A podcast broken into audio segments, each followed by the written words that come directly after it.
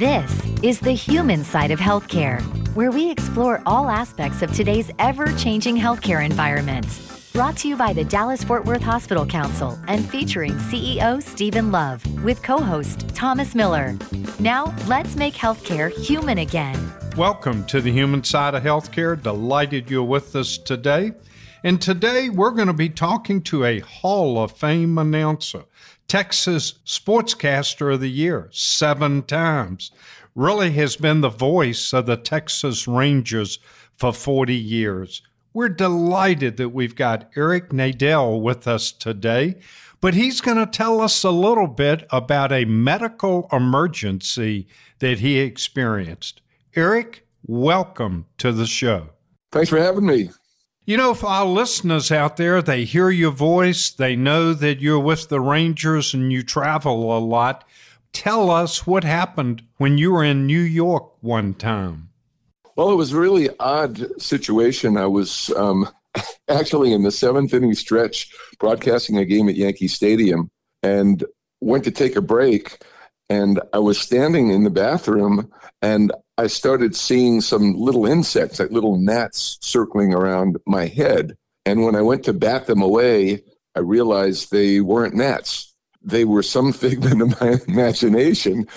And I went back after the game that night and Googled and found out that what I was seeing probably was floaters, which are little, I guess, pieces of uh, the gel that has fallen off the inside of your eyeball. And it can be a sign of some sort of a uh, retinal problem uh, and to kind of keep an eye on it. Since I wasn't home, you know, I didn't go running right to the eye doctor which I wish I had done because later that day, and we're talking now like 24 hours later, one of my eyes sort of glazed over. It seemed as if somebody had painted it with Vaseline. It was it was nighttime by then, and I called a friend of mine in Baltimore who is an eye surgeon, and he said, uh, "You've got a retinal detachment, most likely, or at least a tear." And he made an appointment for me the following morning to go see a specialist in New York. And by the time I got there, he said that, uh, you know, I had a really bad tear. And all he could do at that point was kind of an emergency fix uh, and do several hundred laser shots to uh, put the retina back on the wall. But that was by no means, you know, the, the final solution to it. And when I got back to Dallas, uh, fortunately, a friend of mine at UT Southwestern was able to get me in to see their number one retina specialist, Dr. He. And he said, Yeah, you need a surgery, and it's not going to be an easy surgery. And as soon as all of the blood clears out of your eye, we should do it as soon as possible because you're in danger of having a complete detachment. So, as it turned out, it was a, a week or two later that I was able to get in there and have the surgery and he basically saved the eyesight in my eye. And it would have been a lot easier had I gone in there at the first warning sign. But, you know, he did what he could. And so the eyesight in that eye didn't get all the way back to 2020. Got it, it got back to about 20, between 2030 and 2040. As it turned out, four years later, I was broadcasting a game in Arlington and it seemed to me as if a curtain was starting to come down over my other eye, over the left eye. And I took an immediate break and called Dr. He, who had given me his cell phone, uh, because he said, if you have one detachment, you're in danger of having another one. He said, I'll meet you tomorrow morning at UT Southwestern at 8 a.m. And that one we caught in time just as it was starting to detach. And he got the eyesight back into that eye pretty much all the way back to 2020. So that was kind of my uh, retinal detachment saga. And I'm so grateful to Dr. He and the people at UT Southwestern who basically saved my sight. What an incredible story. So to go back to when you were in New York, the ophthalmologist that you saw in New York did kind of an emergency procedure with the laser. Is that correct? Before you could have the other surgery. Yes, and as it was explained to me, in a lot of cases, the laser attachment is enough. but my tear was so significant, uh, the damage was so significant that that, that wasn't going to work. Uh, that wasn't going to hold. And so, fortunately for me, Dr. He was able to do this extremely delicate surgery and fix it, you know, almost entirely. You know, Thomas and I interviewed an ophthalmologist not long ago, and she used that same description, kind of like wallpaper in the eye. Do you think now that you've had surgery on both eyes that you're set, or could it reoccur? I feel I'm pretty safe, and that's how it's been explained to me. However, I go in uh, the first couple of years. I went in every six months to you know have Doctor He look inside there and make sure everything was holding uh, make sure there were no dramatic changes in vision uh, in my eyes. Now I go in once a year. Uh, so, you know, you can't be too careful. So, you know, I'm fortunate that I have the people at UT Southwestern to, to keep an eye on it, no pun intended. Uh, but every year um, during the off season, I'll go in there and have them do a complete exam. You know, Eric, to our listeners, and they hear you do the Ranger broadcast, but you're you're kind of speaking from a different side of the microphone now. What is your advice to people if they're having eye ailments or if they're seeing floaters? What would you tell them to do? Well, I'd say get into an, an ophthalmologist as soon as you can. Just don't take any chances. If there's anything irregular with your vision, you know, and I actually had cataract surgery several years before the retinal detachment. And, you know, that improved my eyesight dramatically. And a lot of people are very reluctant to get the cataract surgery. I'm, I'm not exactly sure why. It's a very simple procedure these days.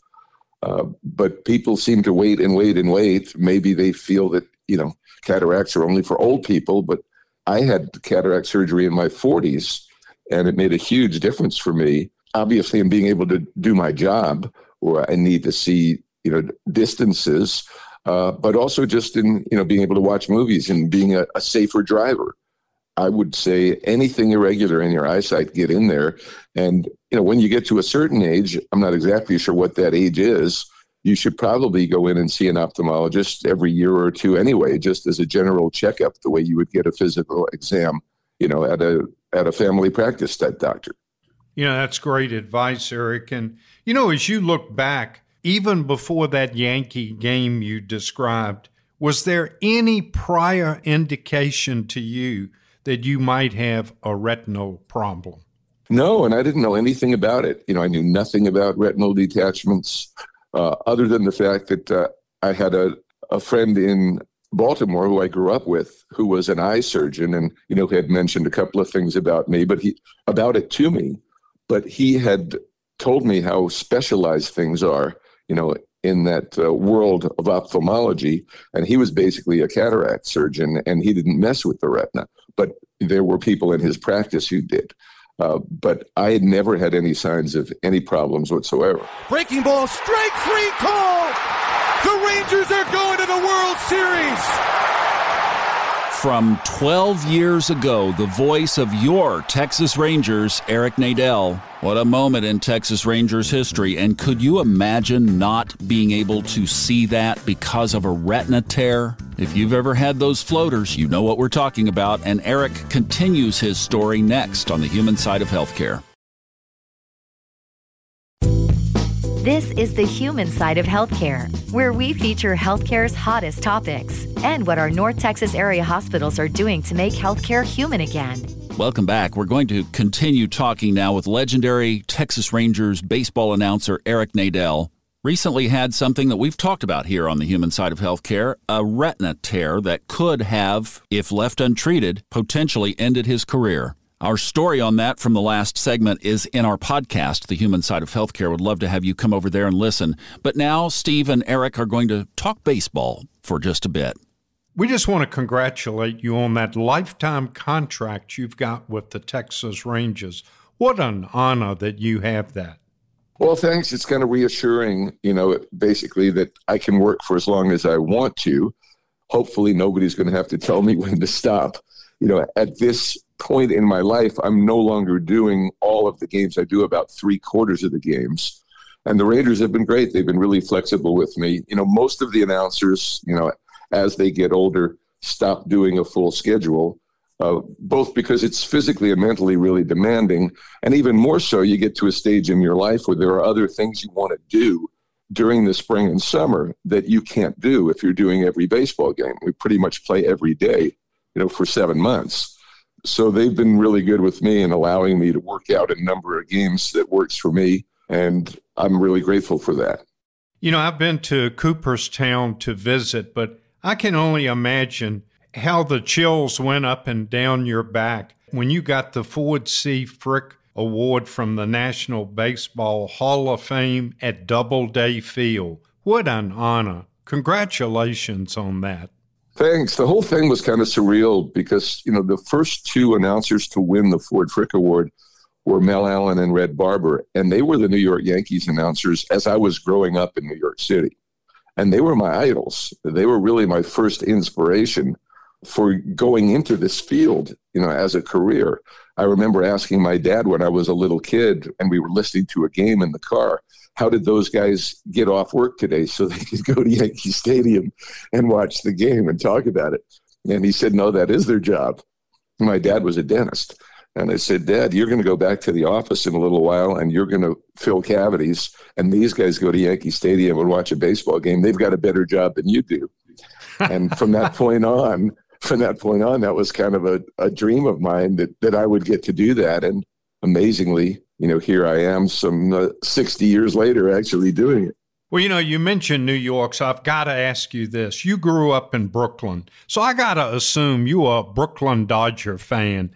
Were you heartbroken when they went to LA? I was. You know, I had just started going to games.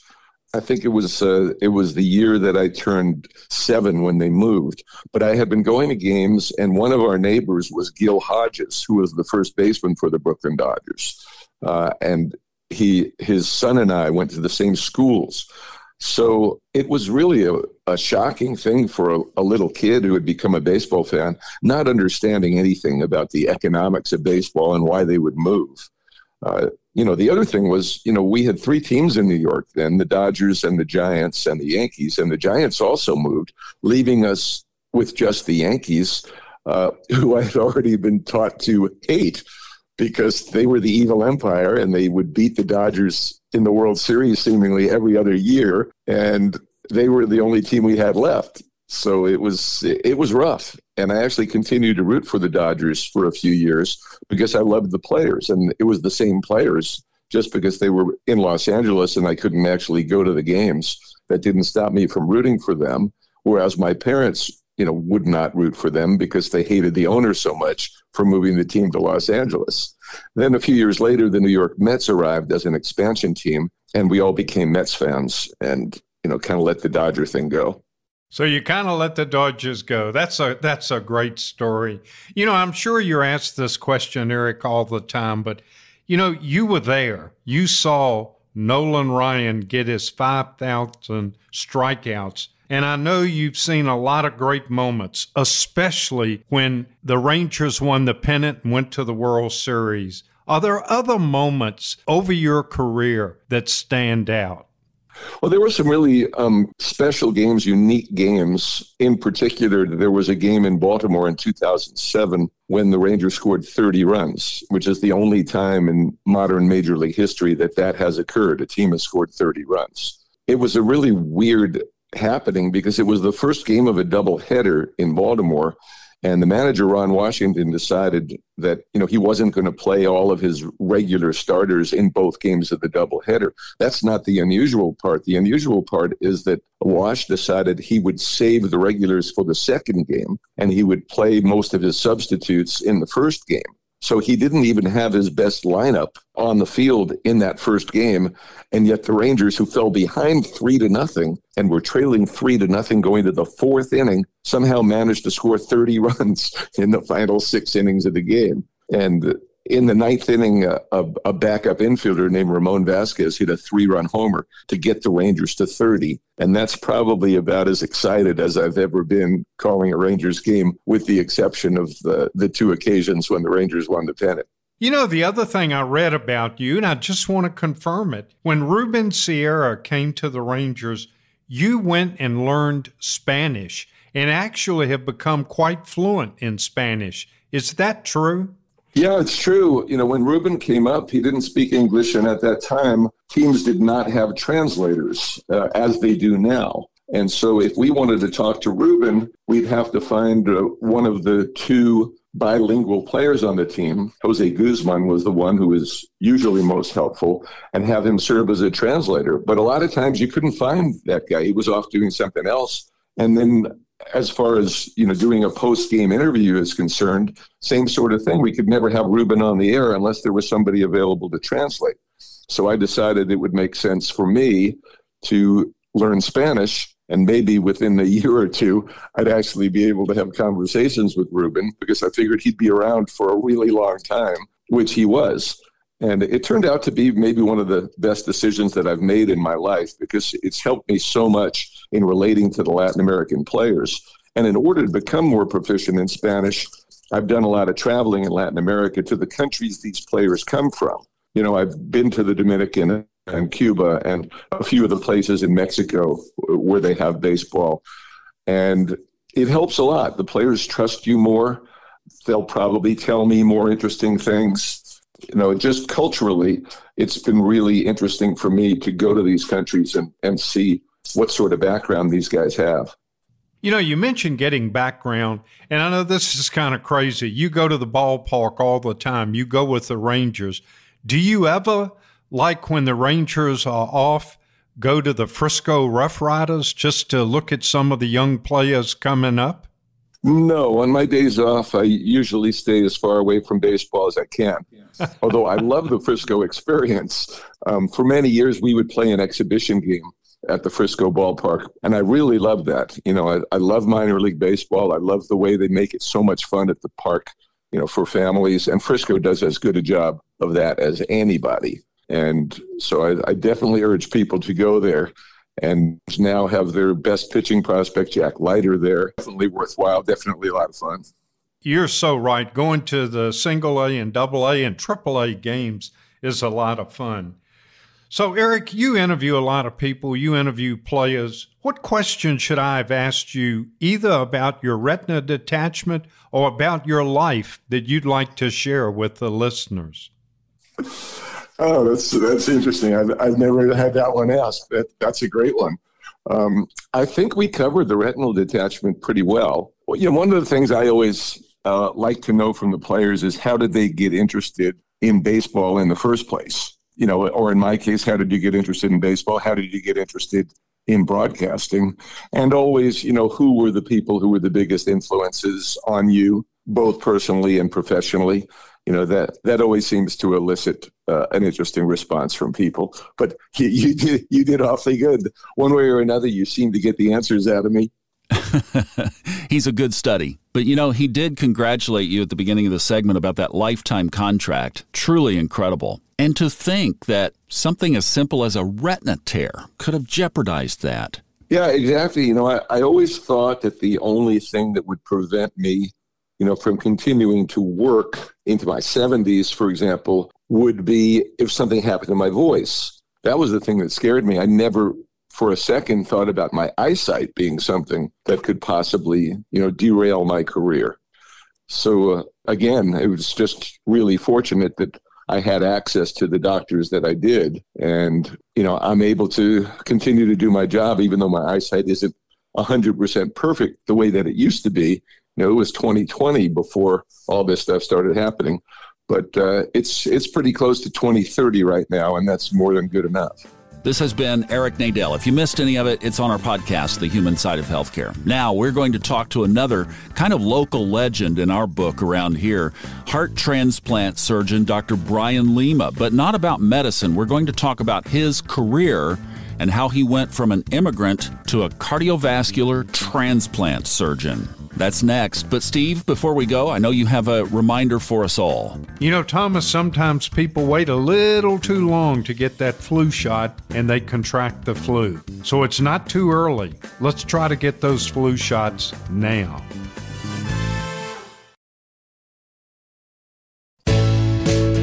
Welcome back to the human side of healthcare, where we explore how to take better care of your health so you can live a happier, healthier life with DFW Hospital Council CEO Stephen Love. along with Thomas Miller. Welcome to the human side of healthcare. You know, we usually talk to physicians about their expertise and things they do. Today, we're going to be talking with Dr. Brian Lima, who is the surgical director of heart transplantation and mechanical circulatory support at Medical City Heart Hospital. But it's more about his personal life, a book he's written, and some of the things that he really champions. Dr. Lima, welcome back to the show. Thank you again so much for for having me back on the show. A good place to start. Can you just explain to our listeners a little bit about your life and why you became a surgeon? Sure. Um, I grew up in a Cuban immigrant household. Didn't really have professional role models to speak of, but I had very, you know, hardworking, uh, you know, blue collar, you know, upbringing and parents that had, you know, led by example. I just gravitated towards the sciences, but really didn't really have a good sense once I got to college of what I wanted to be. And so uh, during my kind of exploration in the sciences, I I did a uh, summer research program at NYU Medical School. It was a summer uh, between my junior and senior year of college. And just by sheer happenstance, I was connected with to shadow for that summer some general surgeons, um, cancer surgeons, and uh, they were uh, very enthusiastic and, and sort of adopted me into the program and were very excited to kind of get me into the operating room to scrub in and watch. And so this was you know, it's one of those experiences where uh, it's either going to be, wow, this is amazing, or uh, you pass out, you know, seconds into it. And I, I was definitely the former. I could not stop watching. My eyes just lit up. I, I loved it. I, I felt, you know, the hours flew by. I was captivated by it. And it was sort of, uh, I think, you know, not many people get the opportunity or have the, the luck to have that moment of epiphany that early in their lives, but I, I certainly did. And I, it was that I wanted to be a surgeon. I didn't care how long it was going to take. I didn't care how difficult it was going to be, but I knew right then and there that's what uh, I wanted to do. And so over time, you know, through medical school, it, it morphed into wanting to be a heart surgeon. And some of that had to do with some of the, you know, family tragedies I had experienced early on with my father having had a heart attack when I was young. So uh, the heart was always um, something that scared me, right? Heart disease scared me. It was a traumatic experience for me growing up.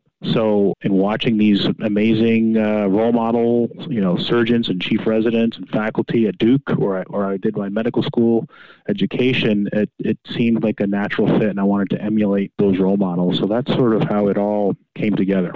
You know, that's a great story.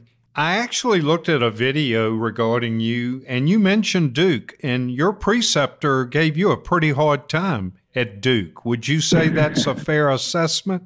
Yes. Uh, well, things in, in, in, the educational realm, medical education, uh, surgical education, training, residency, maybe a little more touchy feely these days but I definitely went through uh, at a time when it was quite the opposite. It was very in your face, uh, put you on the spot, call you out if you don't know the answer, the correct answer, or be uh, not too shy about pointing out all the reasons why what you're doing is incorrect and the manner in which you're doing it is incorrect. So you really, really, really had to have thick skin.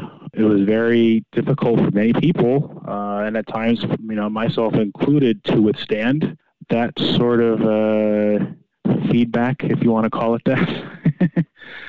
but I think it was motivational. You kind of had to rise to the occasion. It forced you to really dot your I's, cross your T's, uh, always be at the ready for uh, what the question might be, or it forced us to have to be at our best at all times.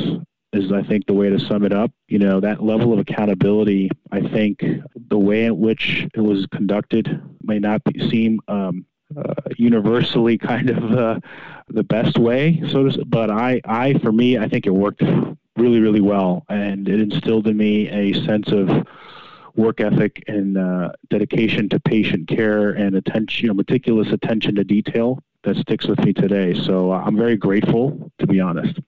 You know, in that same video, you said, regardless of what you do in life, find your gravitas and find your passion. Can you explain mm-hmm. to our listeners what you meant by that? Sure. I think, uh, like many people in competitive arenas, uh, and you know, surgical education, medical education was certainly no exception. Maybe the ultimate example of that. I lost my way, uh, like many others do in different fields. You get caught on the hamster wheel. You just you're just running. You're just trying to keep up with everybody, and you lose sight of uh, what it is or why it is that you're doing what you're doing. And uh, I got caught up in um, someone referred to it in a book I read called the arms race of kind of stacking your resume, your your CV, as we say in in, in the healthcare field, all your publications, research experience, accolades, right? I have to admit, I, I went through that at, at one point. You start to lose sight of why you're doing it and more concerned with accumulating those things so that you can, you know, set yourself apart from the pack so that you can get that highly coveted fellowship position or research grant or promotion. And so one of my faculty mentors in research kind of sniffed that out on my part. And that was the first time I heard the word gravitas. You know, he made it very clear that it wasn't about quantity but quality. You know, you'd rather be involved in a research study. It may take longer to generate the results, but the results are impactful. Uh, they actually change healthcare, improve the lives of many versus just trying to get quick, you know, insignificant uh, contributions to the research literature. Uh, and so that's when I became acquainted with gravitas, having that presence, that willingness to stick to your moral compass and to your purpose. And that also was a very valuable lesson that I learned during that period of time uh, to never lose sight of uh, why you're doing what you're doing and to always stay aligned with your moral compass and the overall purpose of what you want to accomplish. This is the Human Side of Healthcare show, and we are talking with Dr. Brian Lima, a heart transplant surgeon at Medical City Heart Hospital, who has done something besides just medicine. Steve? You know, you've written a book, Heart to Beat. Why did you become an author? It was never part of the original plan. It sort of came about organically over time. I think once I came up for air, following my 10 years of, of surgical training, and I was able to sort of reflect on all of that and the lessons learned. At the same time, looked around and more often than not saw many people who really were struggling uh, in the sense that they had come on hard times, uh, come upon hard times, or weren't reaching their full potential, or were stuck in a rut, not advancing to where they thought they should be in their lives. And I felt that my story how I went about it, what I learned could help people reach their full potential. And it just sort of came uh, its own snowball kind of thing. I just started taking notes and writing down observations, and slowly but surely that uh, that started to accumulate into hundreds of pages of just random notes and thoughts. And it was a labor of love. It took years. Honestly, it took about five or six years for me to coalesce all of those thoughts, random thoughts, into a coherent book that went through systematically the different stages of my life, what I learned at each point, and how it might benefit people in their own life struggles. Heart to Beat. Why that title? Well, of course, as you know, heart surgeon, I one of the things I, I really enjoyed about the book, the intellectual challenge of splicing in the word heart into the different themes I wanted to discuss in the book. So the premise of the book obviously is based on a rather famous quote from Babe Ruth, it's hard to beat someone who never quits. And if you substitute the word heart for hard, heart to beat, well, heart has to beat. And of course, that's where I focus my professional life on. And then the Heart Way, which is also part of the subtitle, the Heart Way to Life, is based on how the heart, if you use it as the ultimate kind of analogy, no matter what's going on in your life, uh, it just keeps beating. And I feel that that in and of itself, just kind of continuous movement, continuous self improvement, acknowledging that we're always a work in progress to always keep moving and, and improving, that philosophy, that mindset is the unifying theme for the entire book. You know, you've said that complacency is a real adversary. Why is that, and how do we avoid being complacent? Complacency is a, is our natural instinct. I think in the book, in Heart Way, I, I talk about a quote from Nick Saban, you know, the arguably the best football coach in, and college football history right Alabama he doesn't say the word complacency directly, but he refers to how it's in our nature, even in, elite athletes that he coaches, to not continually push the envelope. That you reach a certain level of success, and as in his case, right, you know, he could have given up after one winning one national championship, but he keeps pushing and pushing. You know, there's countless other examples, the Michael Jordans of the world. We're always a work in progress. You know, our, our work is never done. There's always room for improvement. And I think if more folks did that, not only would they be more successful in their lives, but I think they would have more fulfillment in their lives. There'd be less burnout. There'd be less, perhaps, mental health disease, less stress. I think uh, acknowledging that we are never perfect. There is no ultimate destination. I think it's,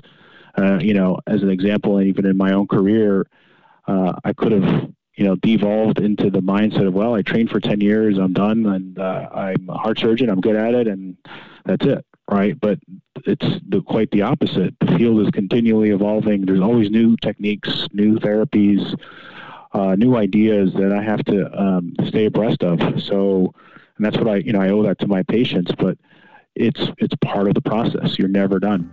We're talking with Dr. Brian Lima. He came over with his family as an immigrant from Cuba. He became a cardiovascular transplant surgeon, and now he runs that program at Medical City Heart Hospital. He does have a book out. It's called Heart to Beat, and he shares more of his journey to becoming not only a surgeon, but one of the best in the world. And he works right here with us in DFW. Covering the healthcare topics that matter most to North Texas.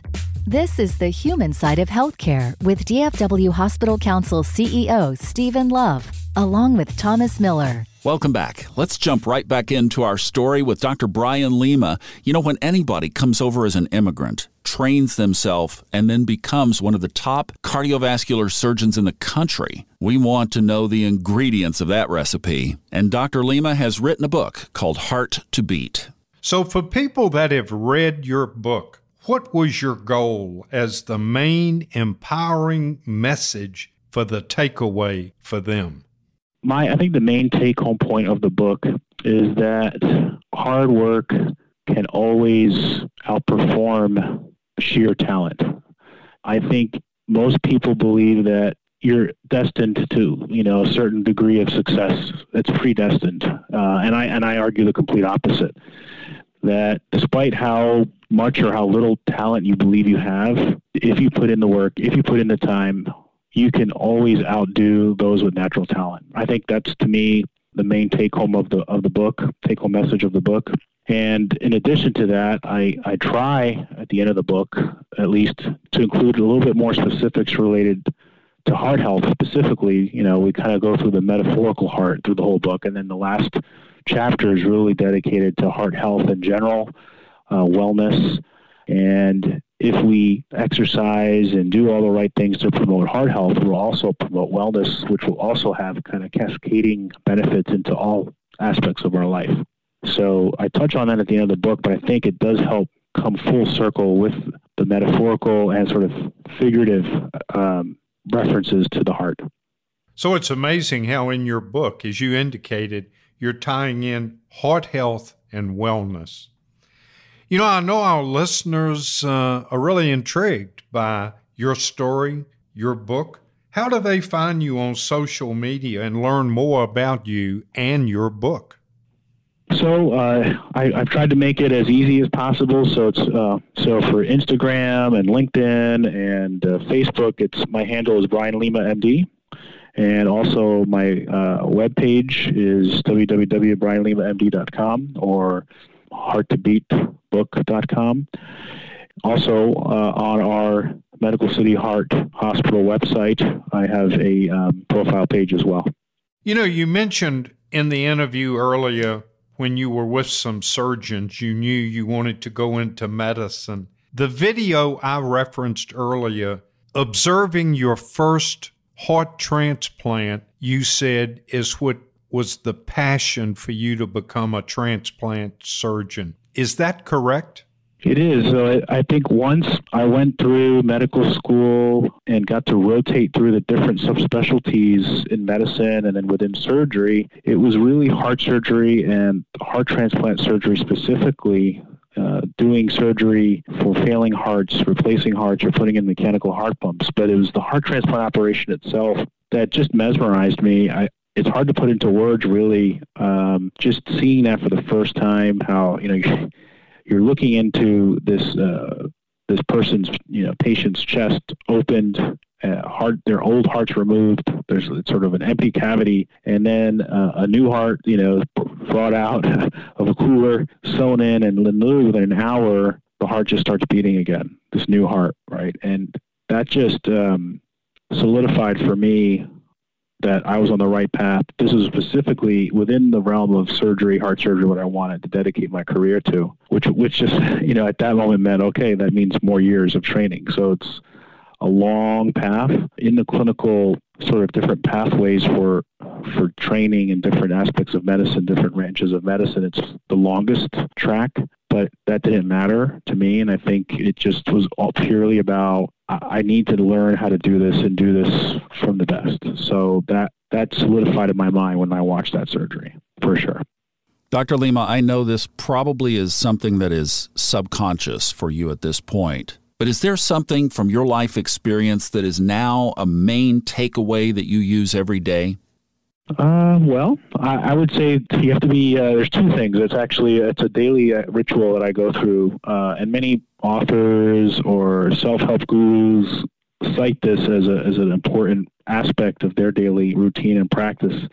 And that is, you have to practice uh, gratitude. You have to acknowledge the good. You know, hey, uh, I'm alive. I'm, I have good health. I have my family as well. I have this amazing career. I've kind of going down from the most general and working your way inward to all the positives uh, in your life. So I think you have to do that because it's so easy to get wrapped up in what's not going well or what didn't go the way you wanted it to or the failures along the way and stuff like that. So for your own mental psychological well-being, you have to go through that exercise of, of acknowledging the good, grateful for what you what you have and what you've been able to do. And that allows you to move past failures because failures are inevitable, right? And I think one of the most difficult lessons and, and, and obviously I think a challenge that I continue to struggle with, uh, but getting better at, is how do you move past failures um, in, in, your life? Uh, and I think the key is not dwelling on them, continuing to take that next step and keep moving, just like your heart, just keep beating, keep take the, that next step and, and try to do better on the next uh, opportunity. Glean whatever you can from that, that mistake or that failure and move on. And I think um, that to me is the most critical piece of uh, what my success can be attributed to, um, and I hope will continue to um, bear fruit in the future. That's a great correlation of connecting those two together. I was going to ask you that very thing of what if you're not a heart surgeon and you've been through a couple of marriages and you've lost a couple of jobs and your car's been repossessed and now you're worried about the economy and everybody every time you turn anything on they're just telling you how bad it is. Sounds like you don't go into that story. No, I mean, I think it's, well, we're all human and it's our natural inclination is to panic or dwell on, feel sorry for yourself and focus on the negative. But at some point, you have to, you know, I look at it also as the analogy of the, the prize fighter, right? You know, or, you know, you're, you're fighting for your life and you can't just sit there, you know, it's not going to do anything. Once, once that gels in your mind that, inactivity or dwelling on the past are, is not going to impact the now. You have to do something. You have to live in the now and take that next step. It starts to become habitual. Uh, and so it doesn't matter what walk of life uh, we're, we're, referring to, what, what your career is. Um, I think that resonates with everybody. It's relevant to everybody. So uh, that's, I think, key for, for being able to just handle those things in life that don't go the way we want them to. Hardship. You know, I would say that the vast majority of people listening to this are not physicians, and yet in your own field of the last several years, there's been a lot of burnout. A lot of people have chunked it. What would you say to people that are sitting there looking at years invested into a career and yet they don't want to go to work tomorrow morning? Well, I think it's tough to be a physician. Uh, it's tough to be in the healthcare field. We've, we've had there's been a lot of traumatic issues and, and contributors to that, stressors.